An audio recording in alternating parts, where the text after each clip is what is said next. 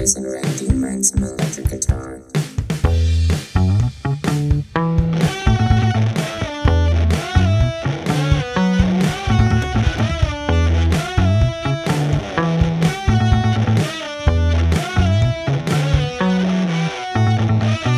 Bryce and Ren and Cory in the house.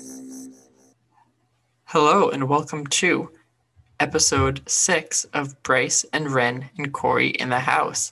Today we will be discussing season one, episode six of Cory in the House, Napper's Delight. Uh, I am your co host, Bryce Henderson, and with me, as always, is the one, the only Renan Fontes. Ren, how's it going? It's going well, Bryce. How are you today? Uh, I am not bad. I had a, a pretty big paper that I made my way through uh, yesterday. And so today I have been able to just kick back and relax for the most part. So I'm doing pretty well. What about yourself? Uh, I worked all day and I Mhm. got to enjoy one of life's little pleasures, watching Cory in the house. Our hard Mhm. day's work. Yeah, there's nothing better than uh, than working all day and then getting to come home and you know just laugh it up with one uh, Cory Baxter. So uh, overall, I know you and I talked a, a tiny, tiny bit um, before we started to record, but you're feeling pretty positive about what you saw. Bryce, I'm going to be honest with you. This was the best episode of Cory in the house Mm. I've seen so far. And I have a theory about it. I have a, I have a theory that I'll get into as I explain my thoughts Okay. at the end of the episode. Okay, and this this is definitely going to be an interesting episode because I did not particularly enjoy this episode. In fact, uh, upon my second rewatch, I uh, ended it and I said, "This is a terrible show." Uh, so I'm genuinely surprised. yeah, I, I think that we I have will, to understand where you're coming from, Bryce. Well, we'll we'll talk through the episode, and maybe as as we do so, we'll see uh, we'll see what the other one thought, and maybe we might realize uh, that the episode really was just bad. Ren, maybe, we'll realize that together. Bryce, you'll come to the conclusion that you blew your load too early on Boomer. So, I I honestly think that I am in uh like I'm mourning Boomer. I do I do sincerely believe that that is no episode that followed last week in my mind unless it was somehow just as outrageous was going to top boomer from last week You know what I think is happening? I think you have Boomer's remorse. You you you you paid your for your five hundred dollar bear. Mhm. You, it's not. You know, it, it wasn't what you thought it would be, but now you have to stick with it because you paid for a five hundred dollar bear. and I, I i'm i was so high on boomer last week i continue to be high on boomer I I actually need to tell you this ren i loved it so much last week that usually i wait to watch cory in the house. Uh, i watch it through the first time usually on like thursday or friday like going into the weekend. That way i have some time to think. And then on sunday before we record is when i usually watch it my second time. This past week, I loved Boomer so much and was so excited to dive back into Cory in the House that I watched it um, Monday night. Bryce, you broke you you broke your own rhythm. Yeah, and so I, I watched this episode and just was devastated. I also, before we begin to talk talk about this episode, and uh, while we're talking about last week's episode, Rock the Vote, I was I found myself on IMDb doing some research for this podcast and decided to look at the user scores on the episodes. I, I hadn't thought to do that. And they all have a pretty consistent like 7.2 to like 7.6 range, except last week's episode, Rock the Vote, has 5.9 out of 10. Interesting. Mhm. Mm. So, not everyone who has watched that episode felt nearly as strongly as you or I. Not a big Right. Boomer fan. I guess not. Uh, and so, with with this out of the way, uh, you ready to dive into Napper's delight? I am ready to dive into Napper's delight. Great. Uh, I am. I'm looking forward to it. So we open up in what is possibly our shortest cold open yet. And, may I say my favorite? Oh, so it was it was uh, brief but uh, perfect in your mind. Maybe For not me- perfect, but Yeah, not perfect, but for me, it kind of evokes that same thing I was talking about last week about how Cory in the House is starting to feel like a real sitcom. hmm It was just like a very simple code, cold open. You had like Victor President back and forth, which you'll go into. Yeah. But what I liked was the little moments between Cory and Victor. Just Mhm. like a nice little reminder that, yeah, they've been playing father and son for like five years at this point. Yeah, that they have have that dynamic. So uh, we open on Cory in his money pajamas. What a style choice, and it it reflects well in the acts that we see Cory commit in this episode. So Cory's in his money pajamas. He is yawning, uh, and he's coming out into their uh, little living room area because the hotline is going off. They hear a ring. Victor comes as well. Um, walking over first to the regular phone, Cory's like, "Who is calling at this hour?" And then it's like, "Oh, it's the hotline, Dad. This one's on you." Victor picks it up because he explains that the president has been having a hard time sleeping since he's been back from his trip in China.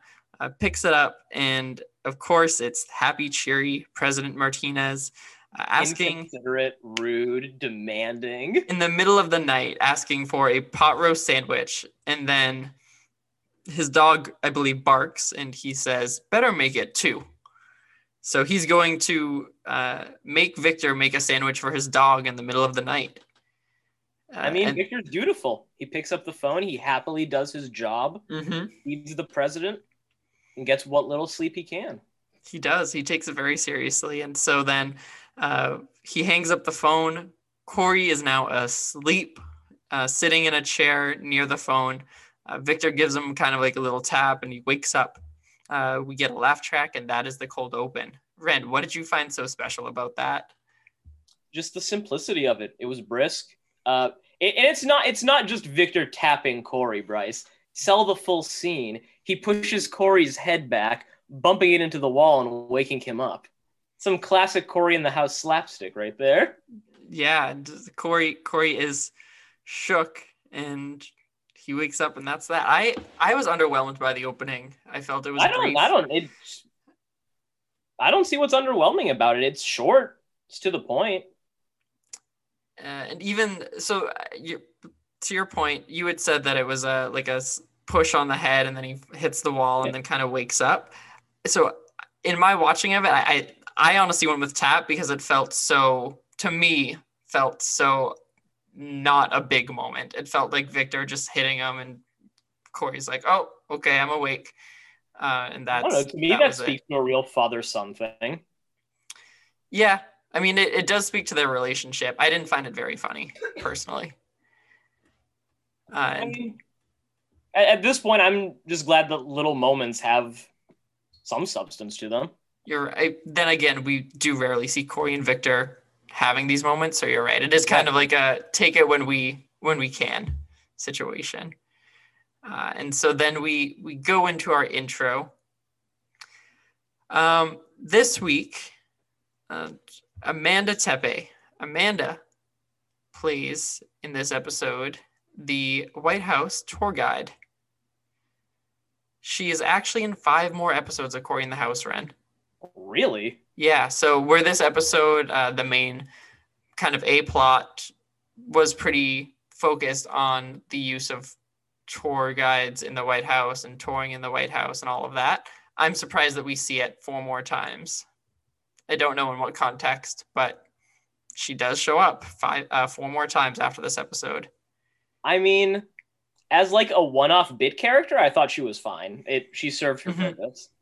Yeah, and she had her little um she has her kind of like classic line of like no way, no way and just the way she says it and so they give her that and a true kind of like make her stand out as a one-off character piece. Yeah. So I wonder if next time we see her if she'll actually have that same no way, no way demeanor or if it'll be I, I Whatever feel like it, it would be it would become very irritating five times. Yeah. Yep, and would be. Uh, it, it was actually something that I thought was kind of funny uh, Yeah. in this episode was her using that line. So uh, she pops up. So previously, uh, Amanda uh, was in. Uh, she had a little arc in General Hospital, really just some bit parts. And the, what I felt was so no- noteworthy about her, and kind of why I wanted to discuss. So after her time in Cory in the House, just like many of these these uh, guest actors, they do pop up in other Disney Channel shows she pops up nine times in Wizards of Waverly Place, but playing uh, completely different roles every time. Every, every single time. Uh, yeah, so she is a uh, a store manager at one point. She's a hostess, a maitre d, a manager, information desk lady, museum security guard. Um, so she, I, I misspoke. She shows up as a hot dog vendor twice. Okay. Yeah. So And- how do we know she's just not this person going through several different job changes? So that's what I love about this is I almost want to imagine that she uh, is playing the same character, both in Cory in the House and then this, and that there's some central through line of her losing job after job after job um, as she finally works her way down to hot dog vendor. I'm sure there's some way we can connect Cory in the house to Wizards of Waverly Place through like the several DCOM crossover episodes. definitely and uh, at a less um, kind of in a less meta perspective and more looking like in behind the scenes with that eye uh, so i actually had a, an interesting conversation with my brother jordan uh, who was listening to our podcast and had heard us talk about um, the kind of psychic aspects to this universe, the the magic aspect, and thinking about how the spinoff maybe would have been like Raven going to psychic school or something like that. So Yeah. he- brought up to, to my attention that when Cory in the House was made, that this was when the idea of wizards and magic was really at its height. Is it possible that Wizards of Waverly Place is kind of that that magic spinoff that they that they took from the That's So Raven universe? I think we'd have to look at the over see if there's any overlap between the creators and the showrunners. Yeah. And I If there is, maybe then Mhm. there's something there, but if there isn't, I would probably say no. yeah, total total speculation or e- even if it was um like the big wigs at running Disney Channel maybe thought, okay, Like we need something magical. Yeah, we need something that has like a supernatural magic presence to it and since that's So Raven's going to be gone and Raven is no longer going to be on the air, what do we have with us? You, you really have to wonder why did they make Cory's spinoff about him going to the White House and not just having psychic powers? Exactly. Like he he turns 14 or whatever and then realizes that like he has his first vision and it's all about him learning exactly. They if they totally could have done that and instead Cory in the house just completely abandons the idea of uh, psychic powers existing in this universe. But who knows? Who knows? But I thought it was interesting with Amanda that she has so many different roles going back to to this um, in Wizards of Waverly Place, and so maybe there is that that through line that we'll um, see. Otherwise, all of her social media completely locked down. Uh, on Instagram, the only thing you can see is she says um, uh, "one hot uh, mama jamma," All right. hmm I guess that's what we know. and uh, she's currently teaching drama at a high school in California, which leads me to believe that is probably why all of her social media is locked down. Because usually, when working with students, you want to make sure all of that is, is like that. So um, that's all I got on her. I thought uh, thought she was just interesting. There's another kind of standout, hopefully one off uh, guest star in this episode. I, I I assumed you were going to talk about either of them. Yeah, uh, and we'll see if she ends up popping up again. Um, and so that's that's that. We're ready to jump back into the show. Um, I would like to take an opportunity to tell you my Mhm. theory about this episode. Oh, go for it. So another reason, or I suppose the big reason that this episode resonated with me is because it kind of sidestepped the issue that I've had with every single episode of Cory in the House so far, which Mhm. is the dead air. yeah, I feel like there's too much blank space in between dialogue, in between scenes. And this episode, kind of like harkening back to the Boomer episode, was way faster on its feet, wasn't kind of like wallowing in itself. And the reason I think that is because on Wikipedia, this is another one of the episodes that does not have a broad a production code. My theory Oh, is that this episode was filmed late in season one and moved earlier into the broadcast schedules because the first set of episodes were so weak. and they felt that this was a strong one. So that that's an interesting theory in terms of it being different than the episodes that we've seen before. Like, can you think of any major differences? Uh, can you or can you elaborate Yeah. on that?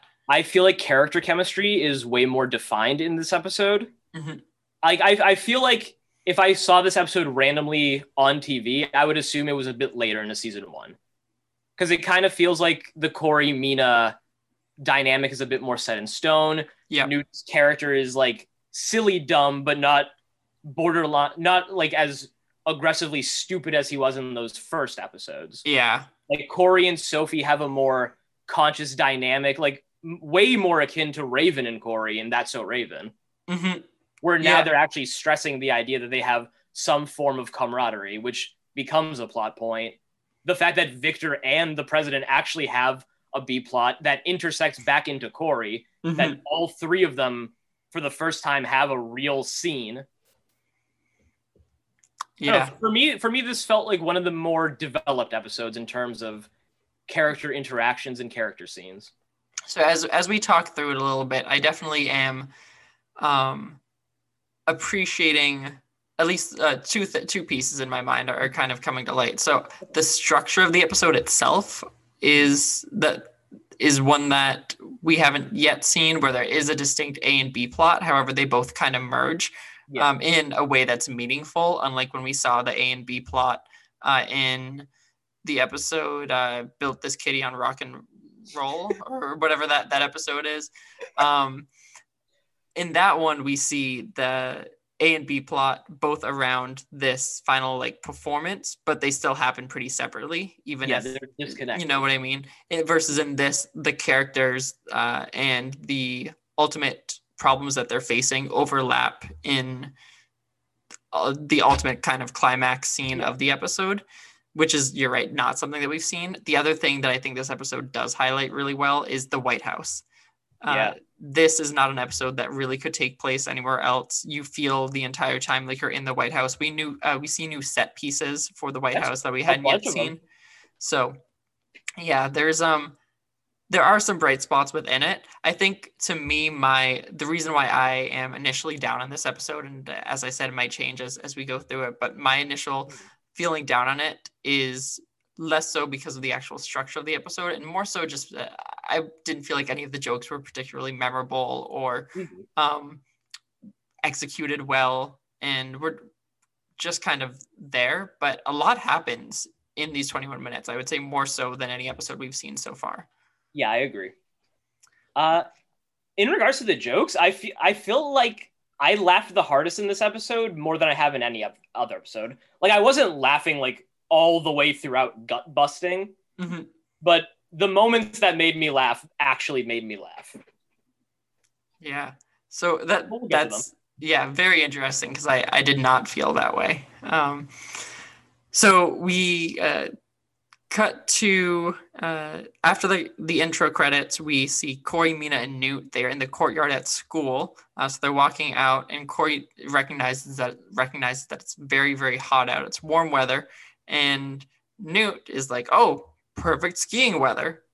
Uh, this is obviously confusing to the audience, and Cory is equally confused. Instead of asking uh, about uh, what do you mean, it's he kind of gives off his his more so like, oh yeah, it is perfect, except there's no snow and it's super hot. And that's when Newt and Mina explained that they typically go to South America some weekends to go skiing when it's really hot, and uh, they take Newt's parents' private jet down there to to do so.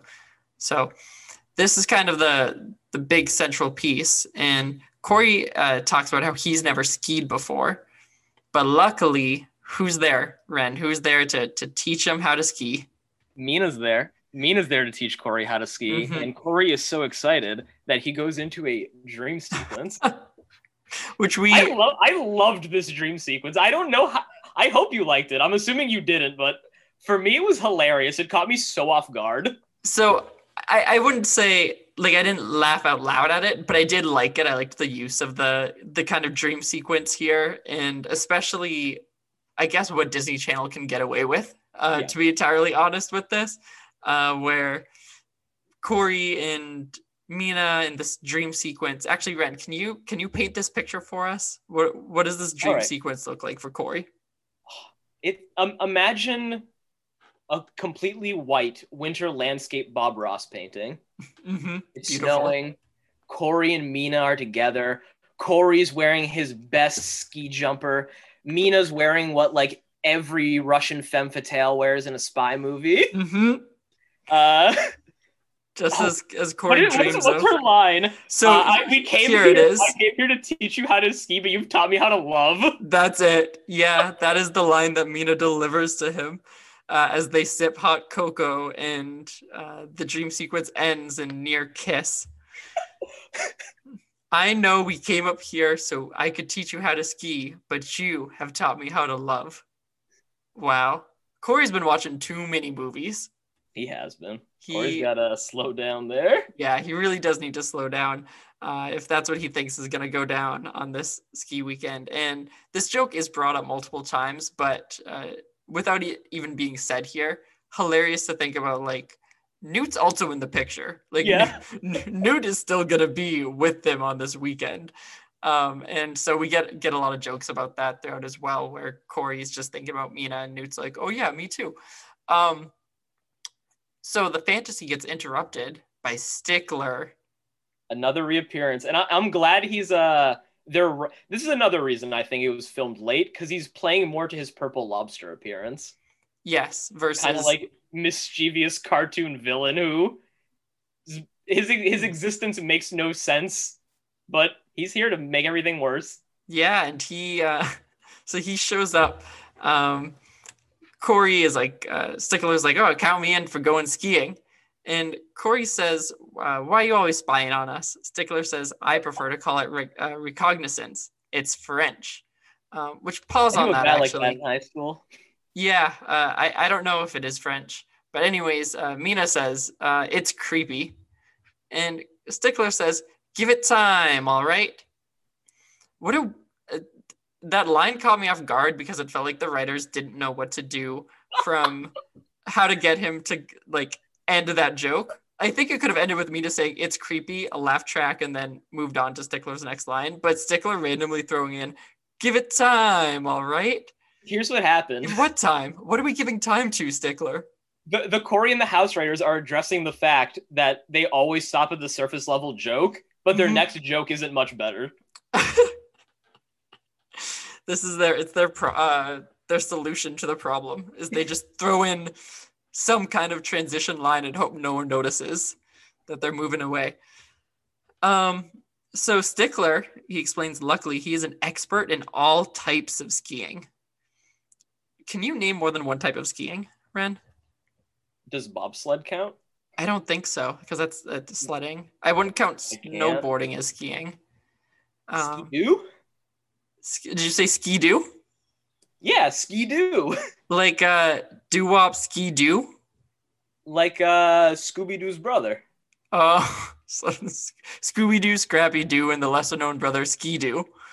Yes, uh, which Stickler is an expert in. He's very familiar with Ski Doo. Uh, that yeah, I don't I don't know what Stickler's talking about. It's unimpressive that he's an expert in all types of skiing because I can name one type of skiing. Uh, maybe he means like ski bobsled. tricks, or, or or maybe he's counting bobsledding. That's very possible as well. Um, so so uh, Cory's like, oh well, I don't know how to ski, and so Mina's gonna take time helping me. And Stickler's like, well, if I'm there, we'll take time laughing at you. So Stickler then walks off, and Newt shouts at him, "I'll be there laughing at him too." Uh, like I said, Newt is continuously left out of this, like of the ski picture. Uh, and that ends that scene. It, it establishes a lot. It does, and it gets Stickler back in Mhm. the picture in a pretty organic way Mhm. for how abrupt his reappearance is. And it's actually so in this next scene is where we see that aforementioned uh, like uh, cartoons supervillain uh, spy angle come out as Cory goes to his high school's ATM machine naturally and to take out money for said skiing trip. Uh, Stickler pops out from behind a corner in the background and he says that he's inserted a CIA cash card cruncher. Um, I don't know. do his parents just leave uh, these tools around? Is he making these encourage it. himself? Yeah. I think they they want Stickler behaving this way. hmm Because that this is something that someone in the CIA would behave. Why would they be encouraging it? Look, man. Look at Stickler. Look at that haircut. You- You're telling me that that big Mhm. haircut's not coming from? Yeah. He's gonna he's gonna step down on Cory every way he can. Yeah. His parents want him to. and by cr- uh, using a cash card cruncher to actively destroy Cory's debit card is is step one to this. So Cory puts it in. Now that the audience is in on the joke that there's going to be a cash card cruncher, he does a dance, and the machine uh, says, uh, "Like your card is being destroyed." And he's like, "My card is being destroyed." As Cory dances because he's about to see his favorite thing in the world, which is money uh, only to have his dream shattered as he takes out what is now a mangled in pieces debit card. And uh, so that's that's gonna be the problem. Is Cory is gonna need money, and unfortunately, his debit card just got crunched real hard. Um, it was a brief scene, but funny. Yeah, funny. Uh, so we open on a brand new set uh, in this next scene. Uh, we are in the halls of the White House, where a tour guide, the aforementioned, uh, play, her name is Donna. and She's played by the aforementioned uh, Amanda Tepe. She is given a tour to a few people in the White House wearing her red vest. And this is something I actually want to talk with you, Ren. Is this Mhm. so you and I are kind of have, have talked a couple of times, uh, technically on record, about what is finale worthy, and is you and I uh, somehow getting a tour of the White House finale worthy? Like If, a if- are you asking me if this could this could serve as the last episode for Cory in the house? no, no, no, no. I'm I'm asking if uh, for the podcast, if you and I taking a road trip to DC and oh, going I on getting a tour of the White House, if uh, where you know Cory in the House is is Filmed. set, filmed. Uh, I don't know about filmed, maybe once or twice. Uh, I uh, no, uh, not a chance. But uh, is that is that finale worthy of the podcast? I think so. Yeah, I think I so think too. I think we should record the finale in the White House. Hmm. So that's going to get tricky, and here's why. So I did do some digging into what it takes to get a tour of the White House, just to uh, get a better sense of who these extras are that we see all throughout the episode. These people on tours of the White House. hmm Um. So uh, there's a lot of things that you can't bring. There's no flash photography. You definitely cannot bring a video camera. Um, no bags, which I thought was interesting. So no bags at all. No fanny packs, nothing. Which in this scene we see uh, immediately someone breaking that rule. So maybe it's a newer one. Maybe it didn't exist when Cory in the House was. was Keep in mind filmed. we're in a designated survivor universe. yes, The where rules, are, the rules are a bit different here. they they are very different. This is a, a little bit of a sideways universe. And here's something that did strike me as odd, Ren. Uh, did you know that tours of our White House, as they currently exist today, are self guided? Bryce, I did not know that, but that is strange. Isn't that really bizarre? So uh, there is no White House tour guide position. That does not exist. It is all an app on your phone. I don't know if they just let you loose in the White House and they trust that you follow it. Uh, the website mentions that there are Secret Service members in each room, so you can ask them questions. But uh, that's it. There's no no expert. Um, Maybe we can record it outside the White House. so I think maybe outside the White House. We have to because you also need to request uh, three months in advance with Congress. All right. Yeah, but uh, and I did. There was a video I stumbled upon of like a DC tourist agent um, who said that's very very difficult to book. So Mhm. if we could get it, then that would be huge. Be very big. What a way to end Bryson, Ren, and Cory in the house. I know by by doing a podcast uh, where our nation Was Is- made. is made, is born, and where Cory uh, once lived. So uh, we'll we'll have to think about it, and it you know three months in advance. So Yeah. when it when the time comes, we'll uh, reach out to Congress. Um, so in this tour, they are lucky enough to run into the one and only President Martinez, uh, to which we have our tour guide say her infamous line of uh, the President of the United States, no way, no way. She is excited. She's amped. Uh, here's the president's. So the, the president stops and gives like an impromptu speech to the group. Uh, he says, Welcome to my house. Or should I say, your house? Because the White House is really the people's house. All right. Are you with them? You're with them, Ren? Yeah, you know, f- fine. You know what? Uh, I get so, it. So if, if you steal anything, he says, you're really stealing from yourself. All right, he's lost me now. Yeah, he lost me as well. Uh, I don't know. what this bozo saying anymore. I don't know why he decides to instantly address the group about stealing from him. He's worried. You know, all these lower class Mm-hmm. freaks are walking through his halls. Mm-hmm. You know, He's all these, things, looking at him. Ew. and he is he's worried that they're all gonna take his things, which just seems absurd. Se- seems like not something that the president, if he has a few moments with the people, should be addressing. But apparently, maybe people have stolen from him before, and he can't let it happen again. I don't know. I mean, um, the American people stole the lives of the entire American cabinet before him. So. Maybe Oh he's my right to be worried. Yeah, you're right. He has a lot of concern. He's worried one of them is going to steal the presidency back from him. that's I mean, we're referring to. right? Yeah, that's what he's talking about. He's like, because if you steal anything, you're really stealing from yourself. Trying to guilt them into not taking the White House back. Um, so he he cracks himself up. Also, he thinks that this line is hilarious. The group does look offended, as they rightfully should be, and then the tour guide encourages them all to laugh along with the president. I'd say Uh, more forces. Yeah, she's like, you got to do this or else I'm going to lose my job. And this is apparently not the last straw for her because she comes back four more times. And um, the president says, I'll be here for the next four years in true stand up fashion. So this confirms our theory that he is a new president. That He won. is- yeah, yep, that he's he's new to the position. Um, they leave. Sophie comes around the corner and wants to play dress up with Daddy. Daddy needs a nap. Uh, he's going to go into the Lincoln bedroom. And uh, the reason why is because that's the last place that they will look for him if they need him. So he can finally get some shut eye. Yeah. Um, so good introduction to the space, good introduction to to Donna the tour guide, and we understand now that the president is going to take a nap.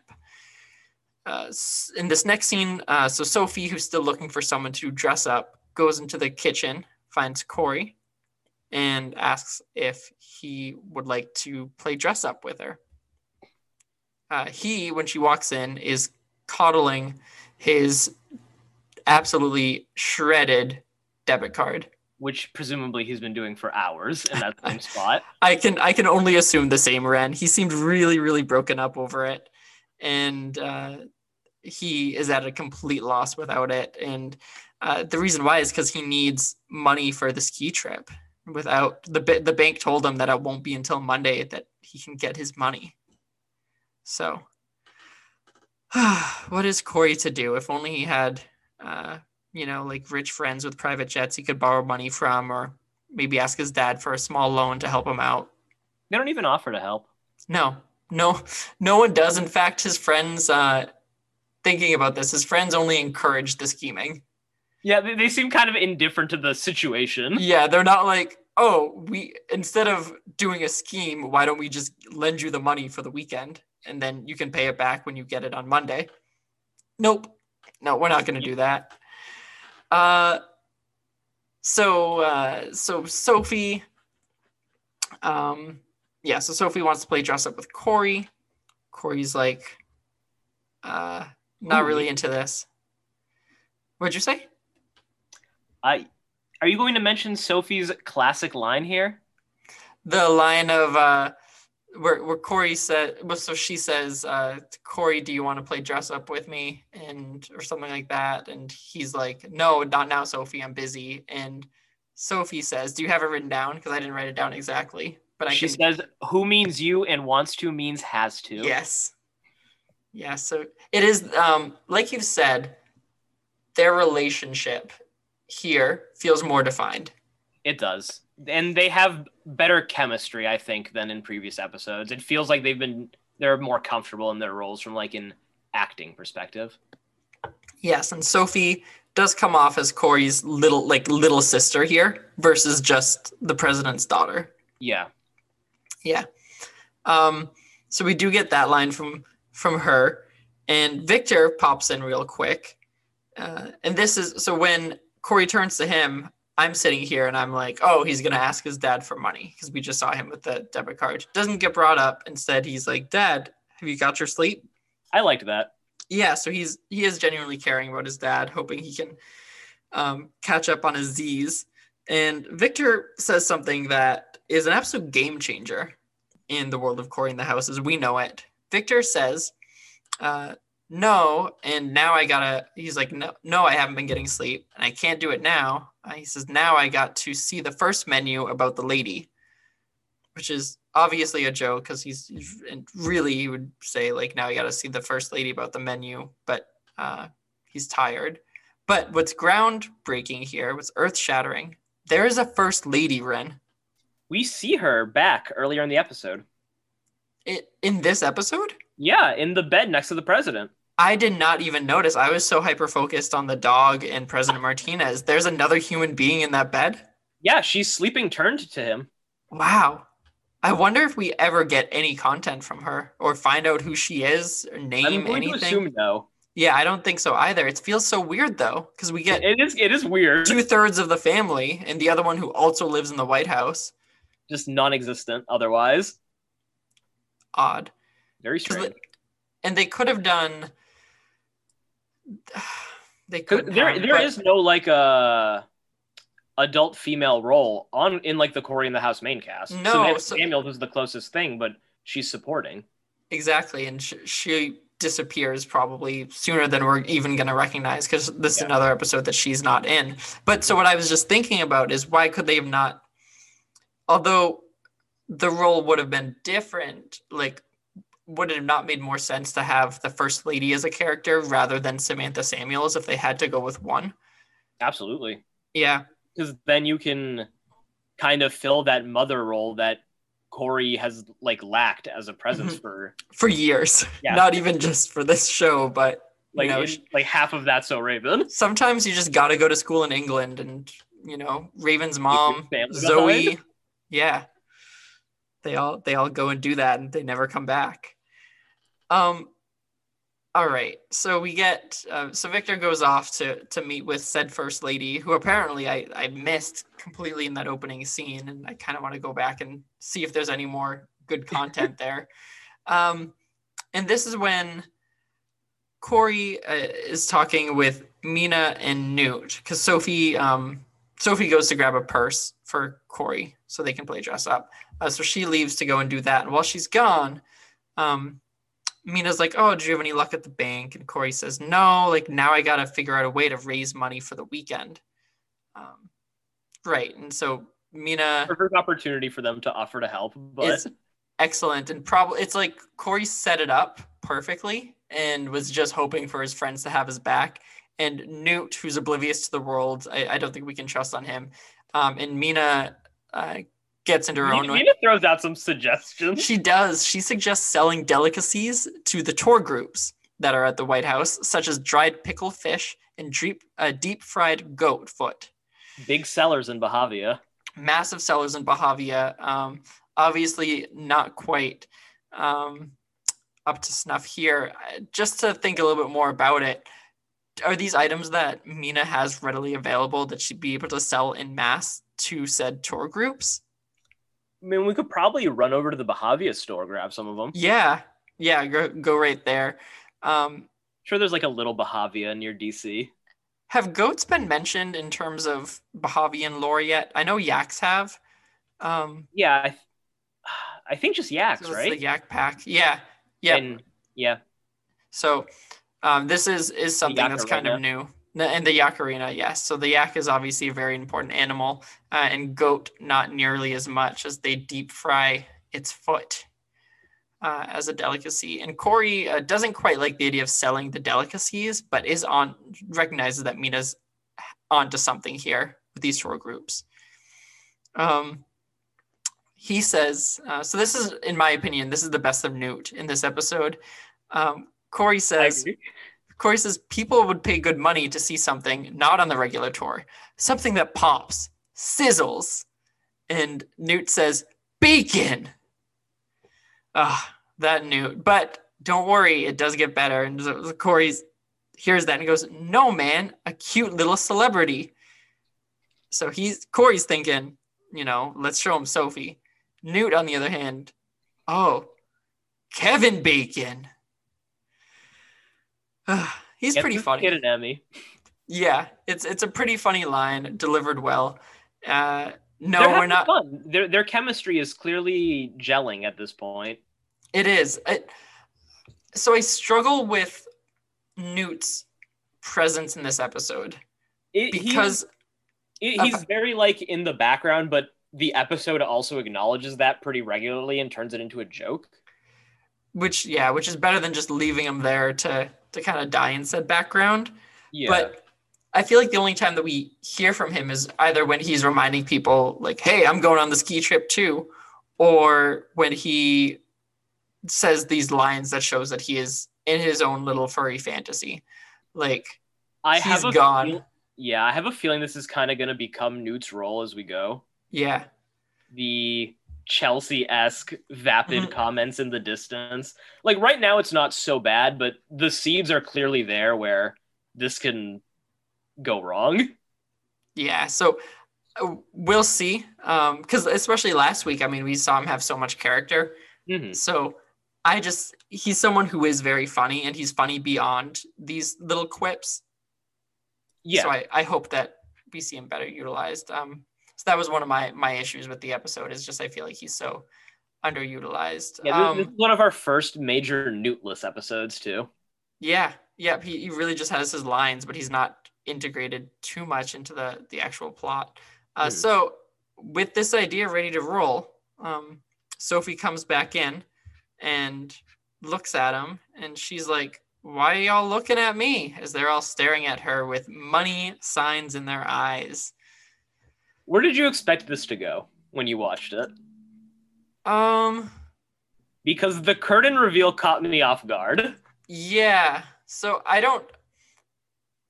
I would have expected it to be something more like because Cory frames it as let's show them something that they wouldn't normally see, like let's have it be Sophie. You know, I would expect. I, I don't know why it does need to be this big reveal. I would expect it to be more like here's like Sophie's in the hallway and they're gonna walk by her and it's gonna be just a, a kind of its own separate tour rather than this like hidden room where we're gonna see Sophie revealed via Well, it, it's not just a hidden room. It's, well, the, it's the kitchen. It's the kitchen. He kitchen. converts the kitchen into this. I don't know. Apparently, no one's eating in the White House during the time that he does this, and I'm also shocked that he's able to pull it together as quickly as he does. Because remember, he needs money for this upcoming weekend. It's not a school day, so I would assume it's Friday night. I don't know. Cory Um, brings these strangers into his home, and he's been keeping Sophie hidden on a pedestal for, I'm assuming, hours at this point. Just hidden in the dark behind curtains, waiting. That's so. That's something that also threw me off. Where is he finding these people? Is like is Newt outside of the White House, where a lot of the tourists gather and take pictures, saying like, "Hey, like for twenty bucks, I'll bring you into the White House." I don't know how, as, through the back alleys. I don't know, and show you the president's daughter in the kitchen.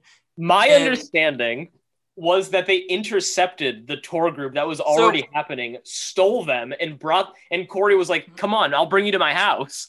Yeah, so that makes sense to me as well. If not for, um, how is the tour guide letting that happen? Like, because she's not in on this, so this tour group is in the White House. Are they ending? And the tour the tour guide's like, all right, bye, have a nice day. She doesn't see them off completely, and then that's when Cory or Newt grab them to go see the daughter in the kitchen for 20 bucks. Like All right, here's the timeline. Uh, Donna gives her tour. She Yeah. goes on a three-hour smoke break. Cory sets this all up. She mhm. comes back. Rest of episode. The only So- way to rationalize it. It's the only way. It- but uh, okay, yeah, because there there really is no way to quite fully understand this. They and it's bothering me now because I didn't look. I don't believe that they have passes. When we see people with Donna, they they have the necklaces that have the letter A on them that you know shows that they're supposed to be there. These people that Newt and Cory are grabbing, I don't think have those passes. They're guests of Cory. They're guests, yeah. So maybe Cory just has a guest list. It's it's one of the perks. He can bring people in and out as he wishes, um, and no questions asked. And honestly, I don't know if you looked too closely at this crew uh, that he brings in, but who are these people?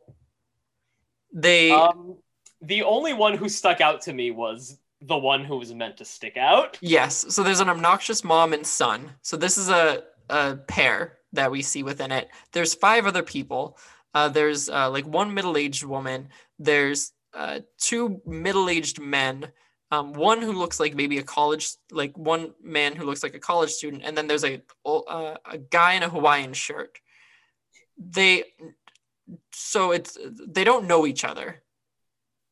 They're all individuals and that's shown within the scene where they are not interacting with each other. They're lining up by themselves to take pictures of sophie. I am just so confused about what this is that cory has set up and he is now It- profiting Cory is using a child for profit. awful This is this Awful. was the next natural step. uh, like and so he reveals sophie opens up the curtain um and sophie does the line of uh someone says oh it's sophie the america's angel and she says that's what they call me uh which is joke. which is her her punchline her go-to line in all situations and they love it. Uh, cory is making people pay money now to also take pictures of her. And so an additional fee to take pictures of her. It's uh, 20 bucks or whatever to see her but then also uh, i think it's 10 bucks if you want a picture. If you think about it, this scheme really does work for Cory. If he was just a bit nicer to Sophie, everything would be fine. He makes money so fast. and ten dollars for to ask a question, which people pay. People are, yep, sure, I will pay this money to have this interaction with Sophie. Uh, I thought it was strange after people are paying money to uh, get a picture of Sophie. Cory is jumping into the picture as well while he's counting the money. So Wouldn't people you want a picture of Cory with Sophie with too? Sophie, timeless memory. Cory counting money next to Sophie. That time that they saw the president's daughter in the kitchen of the White House, brought in by some high school freshman. it is his house. That is, yeah, and he he makes it his house. Uh, so they leave, and Sophie and Cory get to talking, and Sophie's like talking about how she's gonna go on the ski trip, and Cory's like, "Uh, there's no we in ski," referring to him and Sophie. And she's like, "No, but there is an I." Um, Us White House kids, we got to stick together. yeah, and I did actually I like that line. Uh, it's kind of kind of cute, bonds them together. It's like the Um, first real attempt at trying to show that there's something more to their dynamic than just vitriol. like you said, so I mean, I, I know that we kind of pitched it as like Cory being a little bit malicious in his scheming, but Sophie's fine with this. Like Sophie's Yeah. into it, if not for Cory now Suddenly betraying her. suddenly hopefully. betraying her. Um, Sophie runs off because uh, she's upset because Cory promised that she would get to go on the trip with them, and he's now taking it back. And he's like, "No, you're not going." Um, so something that didn't work for me with this, and this was Mm. something that's that stuck out to me, is that this promise seems to be pretty important and central to Sophie, at least in this episode, and why Mhm. she's so upset. We don't see this on screen. He We never, make he doesn't make he doesn't promise to bring her No. on screen. no, we never see Cory say like we're like we're going skiing, or that conversation never happens on screen. The only conversation that we see is Sophie coming back with the purse and Cory, Mina, and Newt looking at her, and she says her line of uh, "Why y'all looking at me?" And then there's a Uh, laugh track mean- and it cuts. I guess we can assume it happened off screen, but I I, I get what you're saying that not seeing it Yeah, a problem. Exactly. Because Sophie's very clearly upset that Cory promised this. And it's hard for me to necessarily side one way or the other to be Mhm. like, no, it, realistically, I'm sure Cory was like counting his money. He even says, like, I don't remember saying that I was probably counting my money. Yeah. But like, I could easily see him looking at money in his hands. And Sophie's like, so when are we going skiing? And Cory's like, oh, we're going to have a blast when we go skiing. Um, or whatever. Could easily Hmm. see that happen, but it doesn't happen on screen. And so it just kind of takes away from Sophie's reaction here. Yeah, I, I see that. But still, I feel like the conflict is less about the promise itself and more just Cory's dismissal of her, too. So, so It's like a behavioral thing. Yeah, I mean, realistically, there's no way he can include her in this. no, Th- No. That's also something he can explain, like, you know, a friend or a brother, and not just coldly tell her, no, you're not coming with me, leave me alone after I let people take pictures of you for hours. yeah. So it's, I don't know. The the whole interaction is just a bit odd to me, and I Hmm. would have liked to seen it fleshed I- out more. At the end of the day, it's still Cory in the house. It is. Yeah. And so it um I don't know what deleted scenes look like for Cory in the house, but I could see that there was a scene that ended up on the cutting room floor or It's even just a few lines that that did it because it is a pretty jam-packed episode. Yeah. So um Sophie runs away after finding out that she's not getting to go on the ski trip. And that's a problem because Newt comes in and he's excited because the next group is ready. So Newt has wrangled another seven or eight individuals who don't know each other to come and, and look at Sophie, but she's now gone. Um, what are they gonna do? Man, I mean, they can give the money back, but Ren, Ren, Ren. There's never a reason to give people their money back. You're right. Never. Uh, that's I, I what Cory love how quickly Cory just blasted that out. He's like, I, I think he says, he's like, do you know who I am? Like, there's never a reason to give people their money back. So uh, he is gonna come up with every which way and reason to make sure that that money stays in his fanny pack. Um, Because if he doesn't, yeah. and if he's not there, what'll happen, Bryce? we see another fantasy sequence, but this time it's more like a nightmare. A very sexually charged nightmare. Very much so. Uh, so just like before, uh, it is snowy. It's white. There's a like Bob Ross picturesque. Mina is in as uh, as we put it the same type of garb earlier, and uh, this time instead of Cory, it is Stickler. AKA. Mm, so Mina says hot chocolate stickler. Stickler says, call me sticky. what? I love it. It's How does so Disney Channel funny. get away with this? It's so fucking good. And she's like, okay, sticky. And like the way they say it, The way he holds her. well, it's everything is so weird. He so he then he uh t- drinks the hot chocolate as if it's like a like a liquor shot, and then throws it away um behind him, and then grabs Mina and goes in for the kiss, uh, which is when the sequence sequence ends. Well, But- it ends with a big thumbs up. Ah.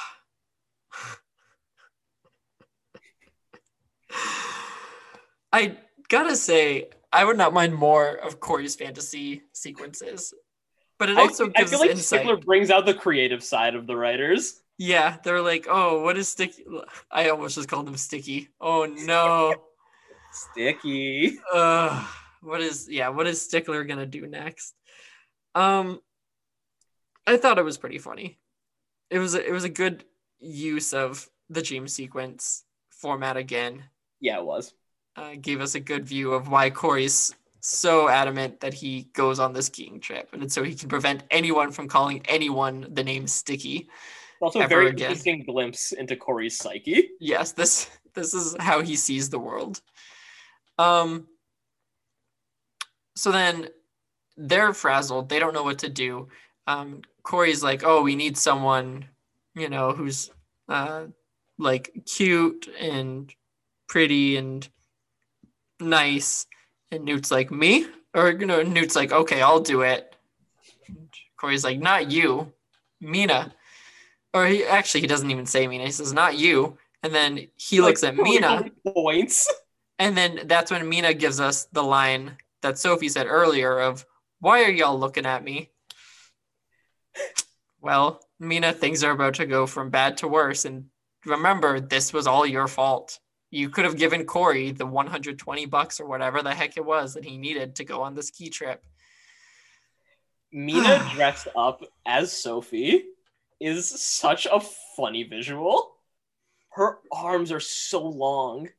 Yeah, it's Imagine seeing that child with arms all the way down, all the way past their knees. I think that it would be uh, almost like uh, like walking with the hands, uh, almost. Or I picture um, like ET's body like frame is kind of what Mina's like frame looked like here, which is like those really long arms and like the short to non-existent legs.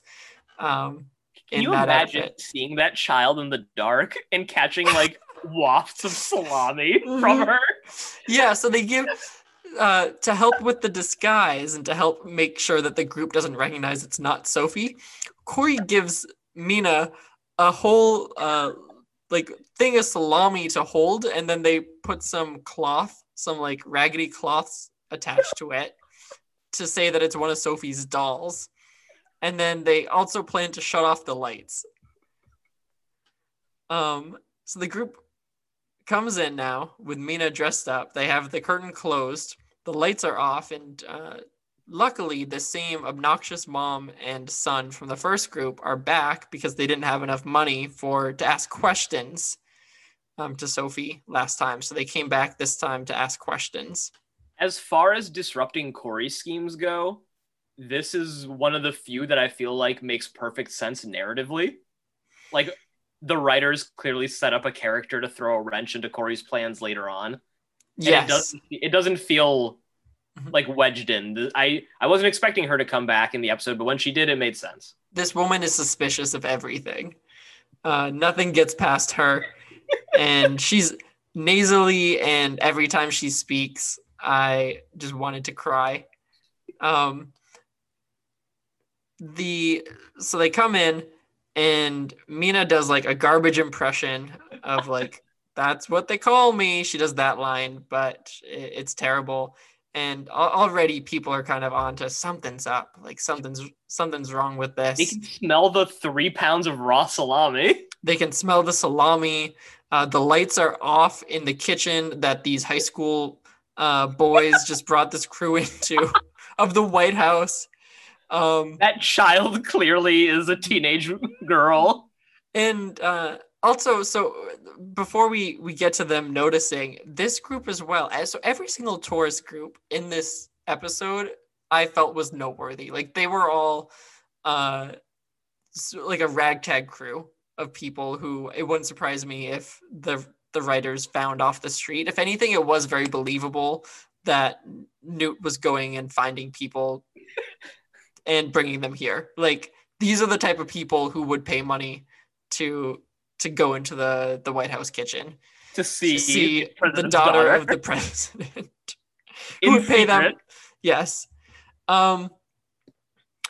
So they they go to take a flash photo, and Cory enforces this, which is accurate. There's no flash photography on the the actual White House tour, so this is you know Cory just doing his job, and um. The real Sophie pops up behind the group and turns the lights on, and that's when they see uh, Almost Mina. Sophie. dressed up as Sophie. Cory actually, I, I thought he was pretty smart here. Did you catch what he did? What his uh, initial thought was to tell the crowd? No, what was it? Uh, so he tells them all that this was a tribute Oh, right. That's To the he daughter of the president. So he he covers his butt here, and he's like, "Yes, this was a tribute. Uh, it wasn't the actual um, the daughter, but we all knew that going into it." And um, that they- kind of uh, plays off when he saved the day with the Bahavian ambassador. yeah, yes, it does. So he's he's learning. He is learning. Um, Cory uh, gets nervous because the crowd wants their money back. They're chanting. Cory promises that he will bring them to Sophie. So let's go find her. Um, this is when we get a Scooby Doo esque uh, chase sequence through the halls of the White House. He brings them back upstairs. Uh, I mean, if they have the set, use it. yeah, and so they they run all over the halls of the White House, chasing Sophie as Sophie is running with this money pouch. Uh, we then see a a a real tour group uh, led by Donna going through and passing by the Lincoln bedroom, which is where uh, one President Martinez is taking his his nap currently Snapper's delight. uh, and the Do- Donna sees that um, you know that's the Lincoln bedroom. She explains that it is supposedly the comfiest bed in the White House, Softest. softest bed in the White House. Victor overhears. He's thrilled. He's like, "That is the bed for me." This is where Cory gets it from. So, do you like this? I do like this actually. Okay. I let I like it because it's like something Cory would reasonably do. Mhm. Like it- it's like mischievous, it's rebellious, it's breaking the rules, but it's not like it's it's not hurting anybody. Vi- No. Victor just assumes that this is a private, empty bedroom no one goes into. He's exhausted because the president has been ruining his life. Mhm. Like, it's reckless, but I think it's reasonable, and I think it helps kind of explain Cory a bit better. give some insight. I feel like it's more Raven. Like this feels like a, a- something Raven would do. Yeah, it does, doesn't it? Cory's antics seem to be very narrow-minded and um, self. Uh, what's the word I'm looking for? Very, um, Sufficient. Uh, not self-sufficient, but like focused on uh, looking out for numero uno, like selfish. Well, yeah. So I guess just selfish, just him, him looking out for himself. Um. So he goes in. He gets all comfy. He's like, "This bed is great." Lies down, and we get the uh, beautiful shot of uh, the camera zooms out a little bit as Victor uh, is lying on the bed and the president rolls over. And because Victor's like, this bed is as soft as uh, she said it was. And the president's like, oh, I'm right there with you, brother. Amen, brother. hmm And they are, they're hanging out. Uh, President Martinez is like confused about why Victor is here. Uh, they both ask each other what they're doing there, and um, no pun intended. Explain The- to you. Yeah, the, the president kind of plays the trump card here. And he's like, I don't need to tell you why I'm here. You need to tell me why you're here. He is the most inconsiderate man in the world. He is. He is. And um, Victor says to him, explains it very clearly when you have trouble sleeping, I have trouble sleeping. And he cares. yeah, so President Martinez is like, oh, like you care that much about me? That's so sweet. It's like, no, like, no. You, so it takes him this whole conversation to figure out. He, he even says out loud, like, oh, I guess I didn't realize that there's a person on the other side of the line. Sometimes I forget that the downstairs people are people too. Seriously, that's that's pretty much what he says to Victor. He's like, I forget that that other people are impacted by my decisions, says the president of the United States. Um, he's so inconsiderate. He's not a nice man, and I, I like him less and less with each episode. yeah, and he's has very few redeeming qualities and seems to have a very big head about himself. Um, so after this kind of discussion, where the president is eventually able to realize and recognize that Victor, um, you know, is tired and deservedly so, they decide to just go back to sleep. I mean, yeah, as long as we're already here, you know, we may as Mhm. well. uh Yeah, catch some more Z's. Um, we cut back to the chase sequence. So they're still chasing their way through. And um, do you think when the vic- uh, when the extras were hired, they knew that they would need to be running this much? No, I think they got on set. There was only enough water for the main actors. Mhm. Uh, they were told this is going to be an eight-hour shoot just running, and they they they ended up using the first takes for all the for all the running scenes. Mm-hmm.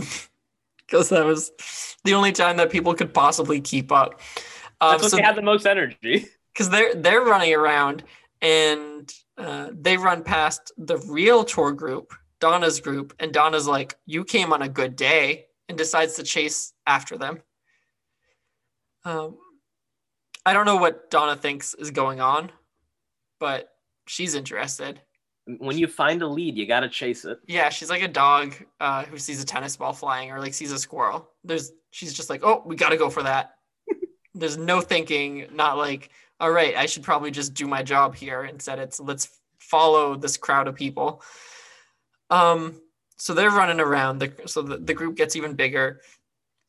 Sophie is like, okay, I'm I'm done running. I'm gonna go and hide in a room. And she turns the into a hallway and it's the one that has Lincoln's bedroom. She almost goes in there. She's like, no, like dad's sleeping in there. So I can't go in there. She goes into the room across the hall. Cory doesn't realize that though. Um, Cory pounds on the door. I know you're. I know there. you're in there. to his dad and the president in bed on the other side of the wall. Bryce, if they find them in there together, what'll they think? That's which is what they say. Like that is the line directly ripped from the episode. Um, and the president's like, they'll think we're lazy, and it's like, no, President Martinez, that's not not what people are going to be thinking. They come in, uh, the whole group comes in, and Cory's like, oh, like you're hiding because he sees that there is a single body in the bed. Uh, his dad, in the meantime, Victor, has gone and hid behind a chair in the corner of the room. All right. And so that's where Victor's hiding, and President Martinez is in the bed. Cory thinks it's Sophie. Cory's like, all right, well, if you're not going to come out, I'm going to have to tickle your toes. Why is that the default option for Cory? I don't. I don't want to linger on this. Okay, we won't. Um, Cory tickles the toes, and he's like, "Huh, you have really big, hairy toes." Clearly, a grown man that he's been tickling for Mhm. seconds.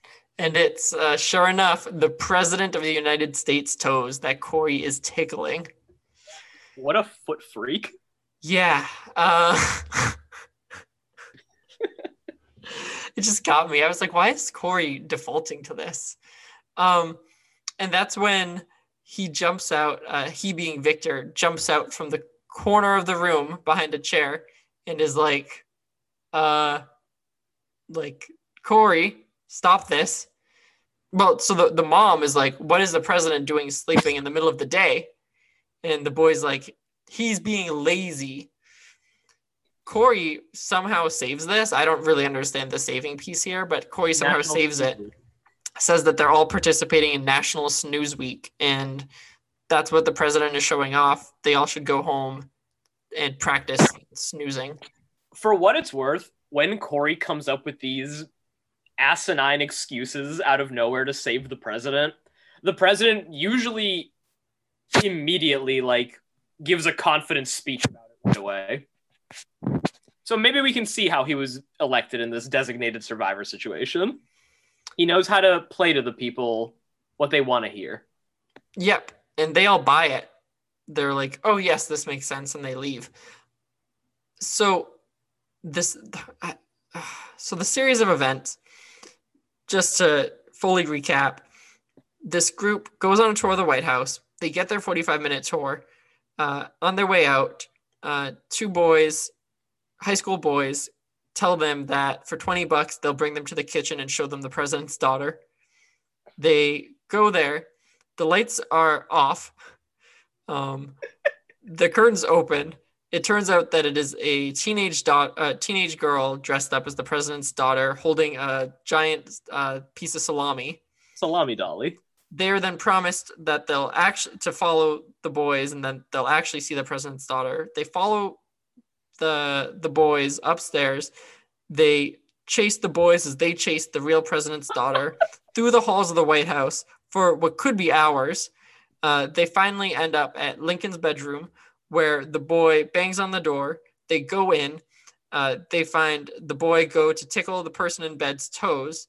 Uh, a man in a chef's uniform, maybe, comes out uh, from the corner of the room, Addressing the seems- boy addresses the boy like, by name, and then the president uh, is revealed to be the one in bed whose toes were just pick, uh, tickled by the boy. The boy then uh, reveals tells tells them all that they are part of National Snooze Week. The president gives a very brief speech on snoozing and napping, and they go home. if Victor didn't call Cory by his first name, I would believe that they could completely get away with this. I, Like that is the series of events that brought us here, Ren. This this is one of the most I feel natural Cory in the house meltdowns we've seen. Like It's- all the dominoes were in place and they just collapsed. So here's that that actually I'm so happy you mentioned that, and that could be a place where you and I have differing views. Mhm. So I am feeling like I love when the show goes from uh like on excite in excitement scale, like Mhm. it's at like a five, it's at a five, it's at a five, and then all of a sudden it's at a 10. This episode, when I recap it like that, seems to be at like more of a like a five, and then a seven, and then a nine, and then a 10, and then a 10, and then a 10. So it's like like it the buildup is all there and it Mhm. feels natural versus last week where we go from point A to point B to point C and everything's normal and then Cory's in a cage with a bear. You know, like it's that that one sentence of absurdity versus the paragraph of, of absurdity. I don't know, but for me, that one sentence of absurdity isn't enough to make up for how bored I am during most of the episode otherwise. Like this at least kept me more entertained than usual. I, I didn't feel bored at many points watching this. Mhm. And I'm glad that we have something like a the the episode gets wacky, but I'm glad it gets wacky in a bit more of a grounded way because I think we need to see these characters in you know, less Cory in the cage settings. Mm-hmm. Because while that's funny, we're gonna be watching like what 34 episodes of this. Yes. And so there does it's it's tough. Like when I phrase it like that, the absurdity is pretty funny. Yeah, The the build up and from the perspective of the uh, tourists, what they went through that day is very, very funny. I find that I more so enjoy the how did this get from point A to B so quickly? hmm like I, I really enjoy that all of a sudden that jump that why is Stickler in the ceiling with Cory also on the ceiling in his underwear. Um so I I don't know. Um but I mean that's that's pretty much the conclusion, right? And then uh, Victor and, and the president, Cory's like, all right, all's well that ends well. And they're like, not so quick. Um, the president says, uh, I have a question for you. And Newt was like, that's going to be 10 bucks. Uh, yeah. So I like that new line. yeah good, good little line for Newt. And Cory is punished. He has to do chores um, in the kitchen. By he has like mop.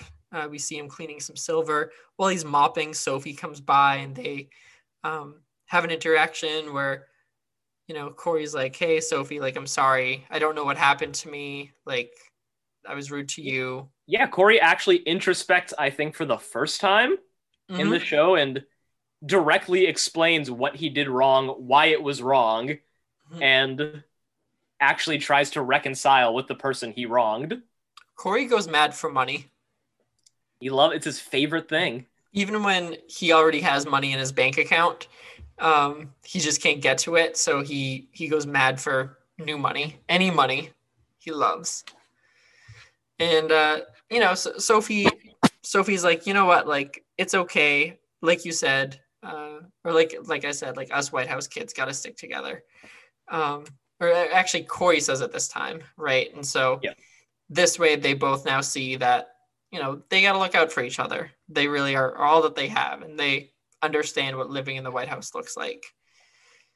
Um and the kind of the the final punchline to the episode so while the credits are rolling cory's cleaning out some silver in the kitchen uh, victor finally got his sleep. So we know that storyline is taken care of and victor says you know it works out that you didn't get to go skiing because there was a big blizzard in south america but no one told stickler Who freezes to death as the episode cuts to credits. as it implies. Yep. So Stickler is uh, standing in a blizzard uh, in the cold, screaming for Meena, and gets no replies. So, yeah, I don't think Stickler deserved that. I think he does deserve that. He destroyed Cory's credit card. Yeah, he did. He crunched it real good. He, he also stripped Cory naked in a purple lobster. Yeah. So yeah, it was a built up. I, thi- I think this, sure. this is fair. This is a fair retribution. Uh, and so that that is our episode. Uh, Ren, what did you find to be a rose? What was your favorite thing about the episode? I really liked this line Cory said to the kid who keeps asking questions. Uh, Mhm. A question, boy, you couldn't even afford a picture. In general, I thought Kyle Mass. It, it was clear that Kyle Massey was having fun with his lines to this episode. Yeah, it's it's- interesting you say that. I actually agree with you Mhm. that he did feel more alive in this episode. Maybe Kyle Massey himself uh, also loves being around money, and that's why he enjoyed his time on That's So Raven so much. But there was like kind of a new life to him that I saw in this episode. Um, I like it was the one of the it was the first time I didn't feel like he was completely unlikable. Mhm. Yeah. Well, I so I I disagree with that piece because even though he does he is like remorseful in the end, I felt that he this this was up there with all of the other terrible schemes that he's had that only benefit himself and put everyone else in harm's way for his own benefit. Mm, I don't think I don't wouldn't go that far. I don't think it's as it's shady in the way he. I'd say the way he treats Sophie is the actual issue with Cory this mm-hmm. Cory this episode, not the scheme itself. I mean, Like, the, the scheme I feel is, is it's like shady. It's weird, but yeah, it's Well- not like malicious until Cory makes it malicious. he also and we, we didn't really talk about it but he also does i feel like take advantage of like well he doesn't not necessarily takes advantage but he kind of forces meena into being sophie as well. Like meena herself before letting Yeah, people in is like this is what people she says this is what people in my country call a ripoff. And Hmm. he's like in america like people only call it a ripoff if they can tell it's a ripoff. Um so Meena's clearly uncomfortable and past the point of thinking this is a good idea, and he makes her go through with it anyway and hold the hold the salami. So But we also have like moments with Cory actually, you know, seeing if his dad's okay and stuff, which isn't it, they're not Mhm. jokes. yeah, But like I think that stuff is still important because Cory in the House is still a TV show. It has to the characters you, we want them to have some form of nuance. And it's Yeah, that's not to a be lot, you know, multidimensional. but it's it's something to have a son just like ask his dad if he's get, getting enough sleep in his B plot about not getting enough sleep. Mhm. Yeah, the threads definitely felt more connected Mhm. this week than they have before. Uh, so for me, my rose uh, gotta be those dream sequences. Yeah, that's a Yeah, they, they were both very funny. Um, they were both, you know, like I like I already said, something that I just was shocked that Me too. this was able to to make its way into Cory in the house. But it was very funny, uh, both of them, and you know, we now know that Stickler prefers to be called Sticky. which in is Cory's mind at least. yeah, which is oh, that's true as well. So that's not even uh, necessarily canon. That's all It's all Um, Cory all subconscious. Cory. Man, uh, what was your bud? What was something that you liked about this that you want to see more of, or you're Cor- hoping to to explore more? Cory and Sophie on like a sibling level. Mm-hmm. That's a good dynamic that the show can use for a lot of plots. And initially, when Sophie was introduced, I thought she would become very annoying very fast. Mhm. But when we when she's like played in this kind of sympathetic angle, they're kind of downplaying her like more arrogant, bossy qualities and putting Cory in like a role where he can be antagonistic but then re- reconcile with her. It's helping create a Raven and Cory esque dynamic. Yeah, and their relationship. I mean, I'm anticipating that we'll see episodes where she is more that antagonistic role to Cory as well, like the thorn Yeah. in his side, not just for ruining a scheme, but maybe Cory is doing something great, and then Sophie like goes out of her way to to be that malicious person and ruin it, um, in a sibling esque way.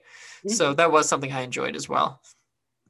Uh, for Bud, uh, for me, I was happy to get to see more of the White House, and I would love to see more of the the not necessarily the hallway sets because we saw a lot of that, but just more of the fact that it's the White House, more of those rooms utilized and explored. I would I doubt we'll see it, but like I would love for them to be in like the president's bowling alley or like I don't know, the movie theater. I doubt that we'll see any of that, but just utilizing the sets, uh, the setting of the White House um, Mhm. was uh, something that the episode did well, and including the tour guide and making that part of the plot to the episode was just strong. Uh, what was your least favorite part about the episode? So I have two thorns I want to discuss. One like completely specific to the episode, and one that's also you know relevant to the episode, but more speaks to Cory and the house's issues on a whole. Mhm. Uh, for the former, the president is a thorn. Like, I think his role in this episode made sense, and you know, it, he, it was funny what he contributed for the most part Mhm. but his character I find completely unlikable. I just the way he treats Victor and Cory it's it makes me not it makes his jokes not land with me. Yes. Mhm. And yeah, you go. Oh, I was just gonna say that he's um, not so much a multi-dimensional person, but we really see for the most part one dimension of him, and it's bad. Yeah, very. Yeah. For the, my latter point, I liked this episode. I th- it's my favorite of the bunch we've seen so far. Mhm. But part of that highlights to me the pacing issues in Cory in the House. Like even though I feel like this was a faster paced episode with less dead air, I feel like the way that scenes move into each other and the setup of scenes doesn't always benefit the episode like as we're going through this episode, we have it's it's very busy, which means it can get a lot done. But at the same time, it means the stuff that doesn't land, it doesn't land, Yeah. and it's all packed in there, and it's all very cramped. I don't know. Cory in the House is starting to feel like a more like cohesive TV show, Mhm. but it still has that amateur DCOM style. Yeah, and it's almost like I think of other Disney Channel original shows, and I think about the way that like Hannah Montana has a very clear uh, plot and purpose of, you know, it's this teenage girl who is Miley and Hannah. Like she's both, and it's living with that dual role and what that looks like for her. Um, and I think that DCOM shows are really designed to take that like basic sitcom with one extra kind of like twisted element to make it interesting. With Mhm. this, it's that Cory lives in the White House, and what does that look like living in the White House? Um, and I do think that the show is like doesn't fully know what that means yet. Uh, it still utilizes a lot of really basic uh, Mm. sitcom elements rather than diving into its theme and this was something the episode did kind of well, but I don't feel like it's fully embraced. Um. So yeah, my thoughts on that. Um, my thorn was not seeing. Uh, well, we saw him, but uh, I, I think Newt still just needs to be more than a punchline. Yeah. He is very funny, but he's also a dynamic character who, you know, he likes his music. He likes to lead, which I guess he kind of was a leader, right? He was the one who was bringing the people down. Uh, he was listening to them, so maybe they were using his natural talents for that. But um, I could always always use more Newt. Um, He's still the standout character. yeah. So uh, overall, um, do you want to do our president approval rating first? Let's do our president Yeah. approval first before we do the overall rating. Were we at 45 last week or 40? Uh, so last week we did, believe we went with 45. Okay. Yep. I'm so on like the American people would not have seen how the president was treating Victor and Cory. Yep. Like they wouldn't be aware of his bad attitude. They wouldn't be aware of how inconsiderate and rude he is. That said, several people did take pictures of a young boy tickling the president of the United States' foot, hmm uh, who then revealed himself with his chef in a, the Lincoln bedroom, clearly having slept in it. Yep. So, regardless of whether or not those people all believe National Snooze Week, I think we can assume that some of those pictures went online and some people are reporting on it. Yeah, it's gonna be a uh, absolute media shitstorm. How much do you think his approval rating is going to drop for this? Um, uh, I don't know. I I could see a lot of controversy about it, and whether you're on one side or the other, I think people politically don't like controversy. Yeah. Um, they would rather things be kind of smooth. I'm gonna And say he's the he's the designated survivor president. he is. Why is he doing this? So Don't I, we have enough on our plate? Yeah, I'm gonna say that it would be, and he talks about he tries to convert it into like National Snooze Week, which is not anything a president. I don't know, not something that a president should be making a priority in No, in this universe. I'm gonna say it's down to like thirty percent. I, I agree. Big big plummet. This is a bad look for him. Yeah, I mean between that and then even his interaction with the tour group at the beginning of the episode, where he implied that they might steal something from him. Very bad. Bad public. DC is everything. these are the people who he wants to potentially vote for him in the future and who he's supposed to be looking out for. And he's more worried about his belongings than whether or not they're enjoying their time in the White House. He's a sicko. Yeah. Uh, so I'm I'm there with thirty percent. Uh, we gonna lock it in with that. Yep, 30. I'm good with 30. All right. And overall, what would you rate this episode of Cory in the House? So I was originally going to give it an eight. Mhm. After our discussion, I'm going to give it a seven. Okay. Uh, I wh- think yeah, why? talking- I think discussing it, uh, you know, it wasn't the funniest episode in the world.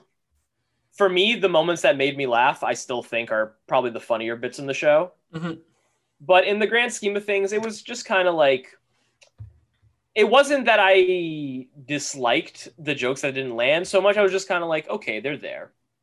Yeah. But what I appreciate about this episode is kind of its commitment to smaller moments that don't necessarily need to be there. Like pretty much every interaction between Cory and Victor, Mhm. like they're not really jokes. Nope. But, They're you know, quick interactions. they're grounded and they're they're charming. I'd say they're endearing. It helps me buy into the idea that all right, Cory and Victor are father than father and son because it's it's not something the show allows to happen often. So I think it's cute that the writers are trying to acknowledge the fact that these two characters and these two actors do have a natural connection. And maybe maybe I'm just attached to that idea too much. That Mhm. like Kyle Massey and Rondell Sheridan have been working together for so long, but you know, when you play a father and son for that long, I, I'm going to assume that there's an intimate connection. And I feel like I'm seeing that on screen during their little interactions. Yep.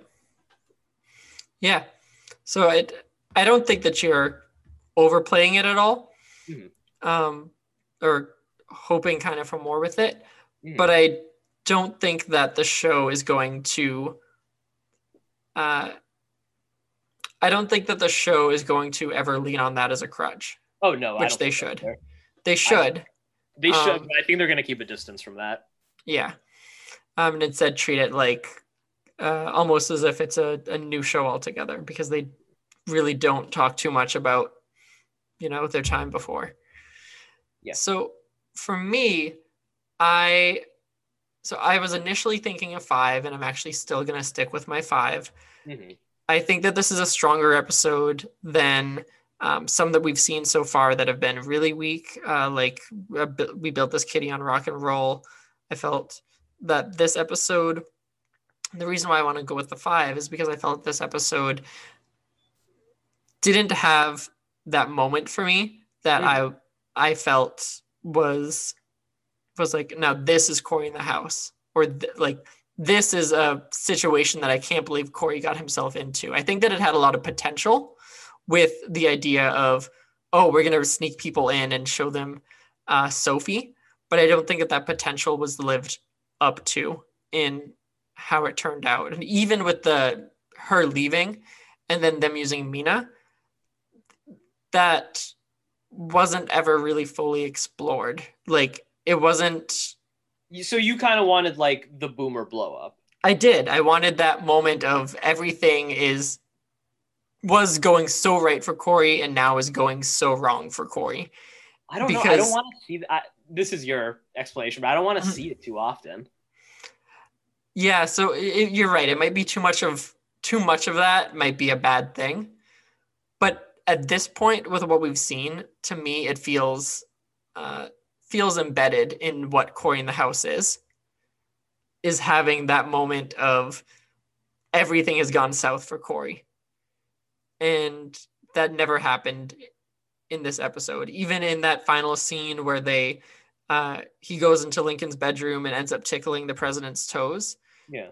It that moment alone feels independent from the scenario of or like the comic potential of Sophie meeting all these tourists. You know, And you him. mentioning that it's not like the other episodes we've seen. I I feel like that might be a reason why I like it so much. Mhm.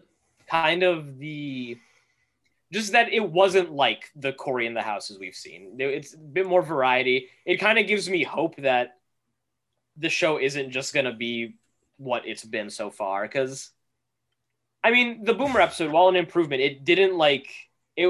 I it didn't resonate with me the way it did with you Yes. where it made me I, I didn't I don't know. This, this episode connected a bit more with me. And I, I think that makes sense for all the reasons that you've said. Structurally, this episode was the most sound that we've had. Yeah.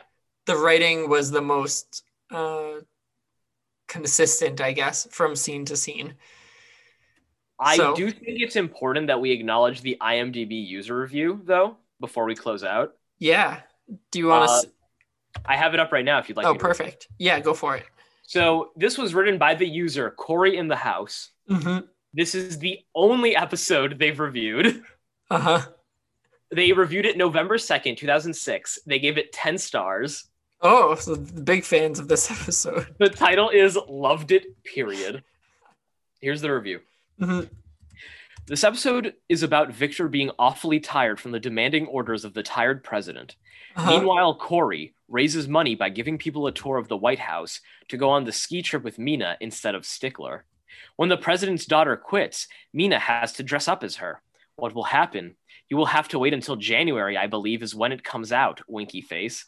This show is great for anyone and is for all ages. It is a spin off of That's So Raven. Some people acting in Cory in the House includes Kyle Massey, Jason Dolley, Rondell Sheridan, Maiara Walsh, Jake Thomas, Madison Pettis, etc.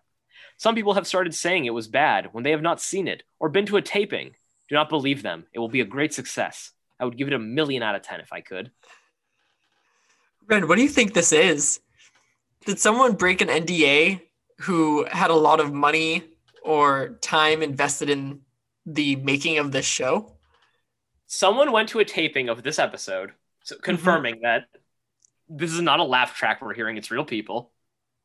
Uh, they were so, they loved it so much they broke their NDA, like you said, wrote this IMDb review. When uh, Disney's lawyers confronted them, the Cory in the House showrunners stopped the suit because they loved the review so much. They were like, we they realized all the negative press that the show was getting, and they said, "This is one positive thing that we have going for us is this IMDb review." Finally, a good review. Wow. Um, I love that. I love that this person uh, went on and was vouching for the show. D- is there a time on it for when this review was published, or because it sounds like it was before the show even aired? Oh, good. It says November 2nd, 2006. Let me see when the episode Okay. aired. Oh, wow. The show didn't even air until 2007. Yeah, so they were uh, clearly on the inside with this one. Oh, so That's- this that's would be, so this would be one of the later episodes in the season, actually. Because if they theoretically wrote this review after seeing the taping, which Mhm. was in January, which was in November of 2006, the show itself premiered two months later in January. So okay, and so I think my therefore, theory has weight. yeah, because they would have probably filmed it later on than than the earlier episodes. hmm They and that's when it aired. It's interesting, huh? So this it, apparently they really loved this episode, which gets Ye- me. Uh, I wonder if we can. Uh, there'd be, I don't think there'd be any way of hunting this person down. No, not a chance. Trying to figure out what it was like to be at a taping of Cory in the House. I simply must know. Cory in the House live taping. I'm gonna just quickly. Oh, there's a video uh, of the last last taping ever. Uh, we Uh, have to. That's, that be a, that has to be our final episode. Yeah, so I think uh, I think what we'll have to do is definitely watch this when we watch the final episode and see what emotions were like on the day of the final taping of Cory in the House. and if it actually matches up with what's with what is the actual finale in syndication. Yeah, because I wonder. Um, I I also gotta wonder if they knew that it was gonna be the last episode when they Mhm. did it, or if it was just to them. All right, the end of the season. We'll see you all next year. Cory, Cory, Cory in the house. Uh, is there anything else that you're feeling like you need to say on this episode, Ren, or are you feeling like? yes, actually, I do Oh, have go- one last thing to say. Yeah. What is it?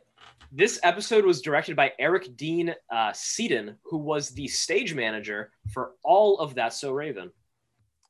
Oh, so it was someone who, um, to your point earlier, knew the relationship and dynamic between Cory, uh, well, between Kyle and Ronald. And they only they they're gonna direct 10 episodes total for Cory in the House. This is their first. So, yeah, I, I um feel like that's something that we should probably track more is which episodes are directed by who and see if there's any consistency. Like if you can tell that this is an episode directed by, you know, said person. Hmm. Gotta love it. Um, gotta love it. All right. Well, so uh, I don't have anything else to say about Napper's Delight. I feel like we had a pretty, pretty healthy discussion about it. the longest episode so far. It feels it, uh, and I think it is as well. I mean, uh, are we? It's hard to think about when I pressed record, but I want to say they're on the like one hour thirty minute mark. Well, we're at the Love it. one hour 42 mark. Wow. Good for us. Yeah. All, nearly two hours of Cory talk. Like, of Cory talk and focus specifically on Napper's Delight. Uh, I'm pulling up right now. Next week, Bryce. Yeah, so I'm pulling that up right now to see what do we have ahead of us. Um, It's another episode directed by Eric Dean Seaton. Oh, so it'll be some. Uh, we'll have to see if next week's episode is similar in style to this one. All right, next week's episode is titled "Smells Like School Spirit." So it, it is titled based off of uh, "Smells Like Teen Spirit." Another one of those Was this so? I, I didn't pick up on it. Was Napper's Delight named after a song? I'm assuming it is, but I have no clue which song. Yeah, I have no clue either. Okay, just wanted to make sure I wasn't missing out on anything. Um, but great. So it sounds like we will be headed back to. Rapper's Delight. Oh, is Rapper's Delight is the the name of the song that it's uh based off of? Yeah, by Sugar Hill Gang. Yeah. All right, we did it. Yeah, we did do a Ren. All right. Well, if you made it this far, and literally, I mean, like, if you made it this far, then I am impressed. Uh, but thank you for listening to our podcast.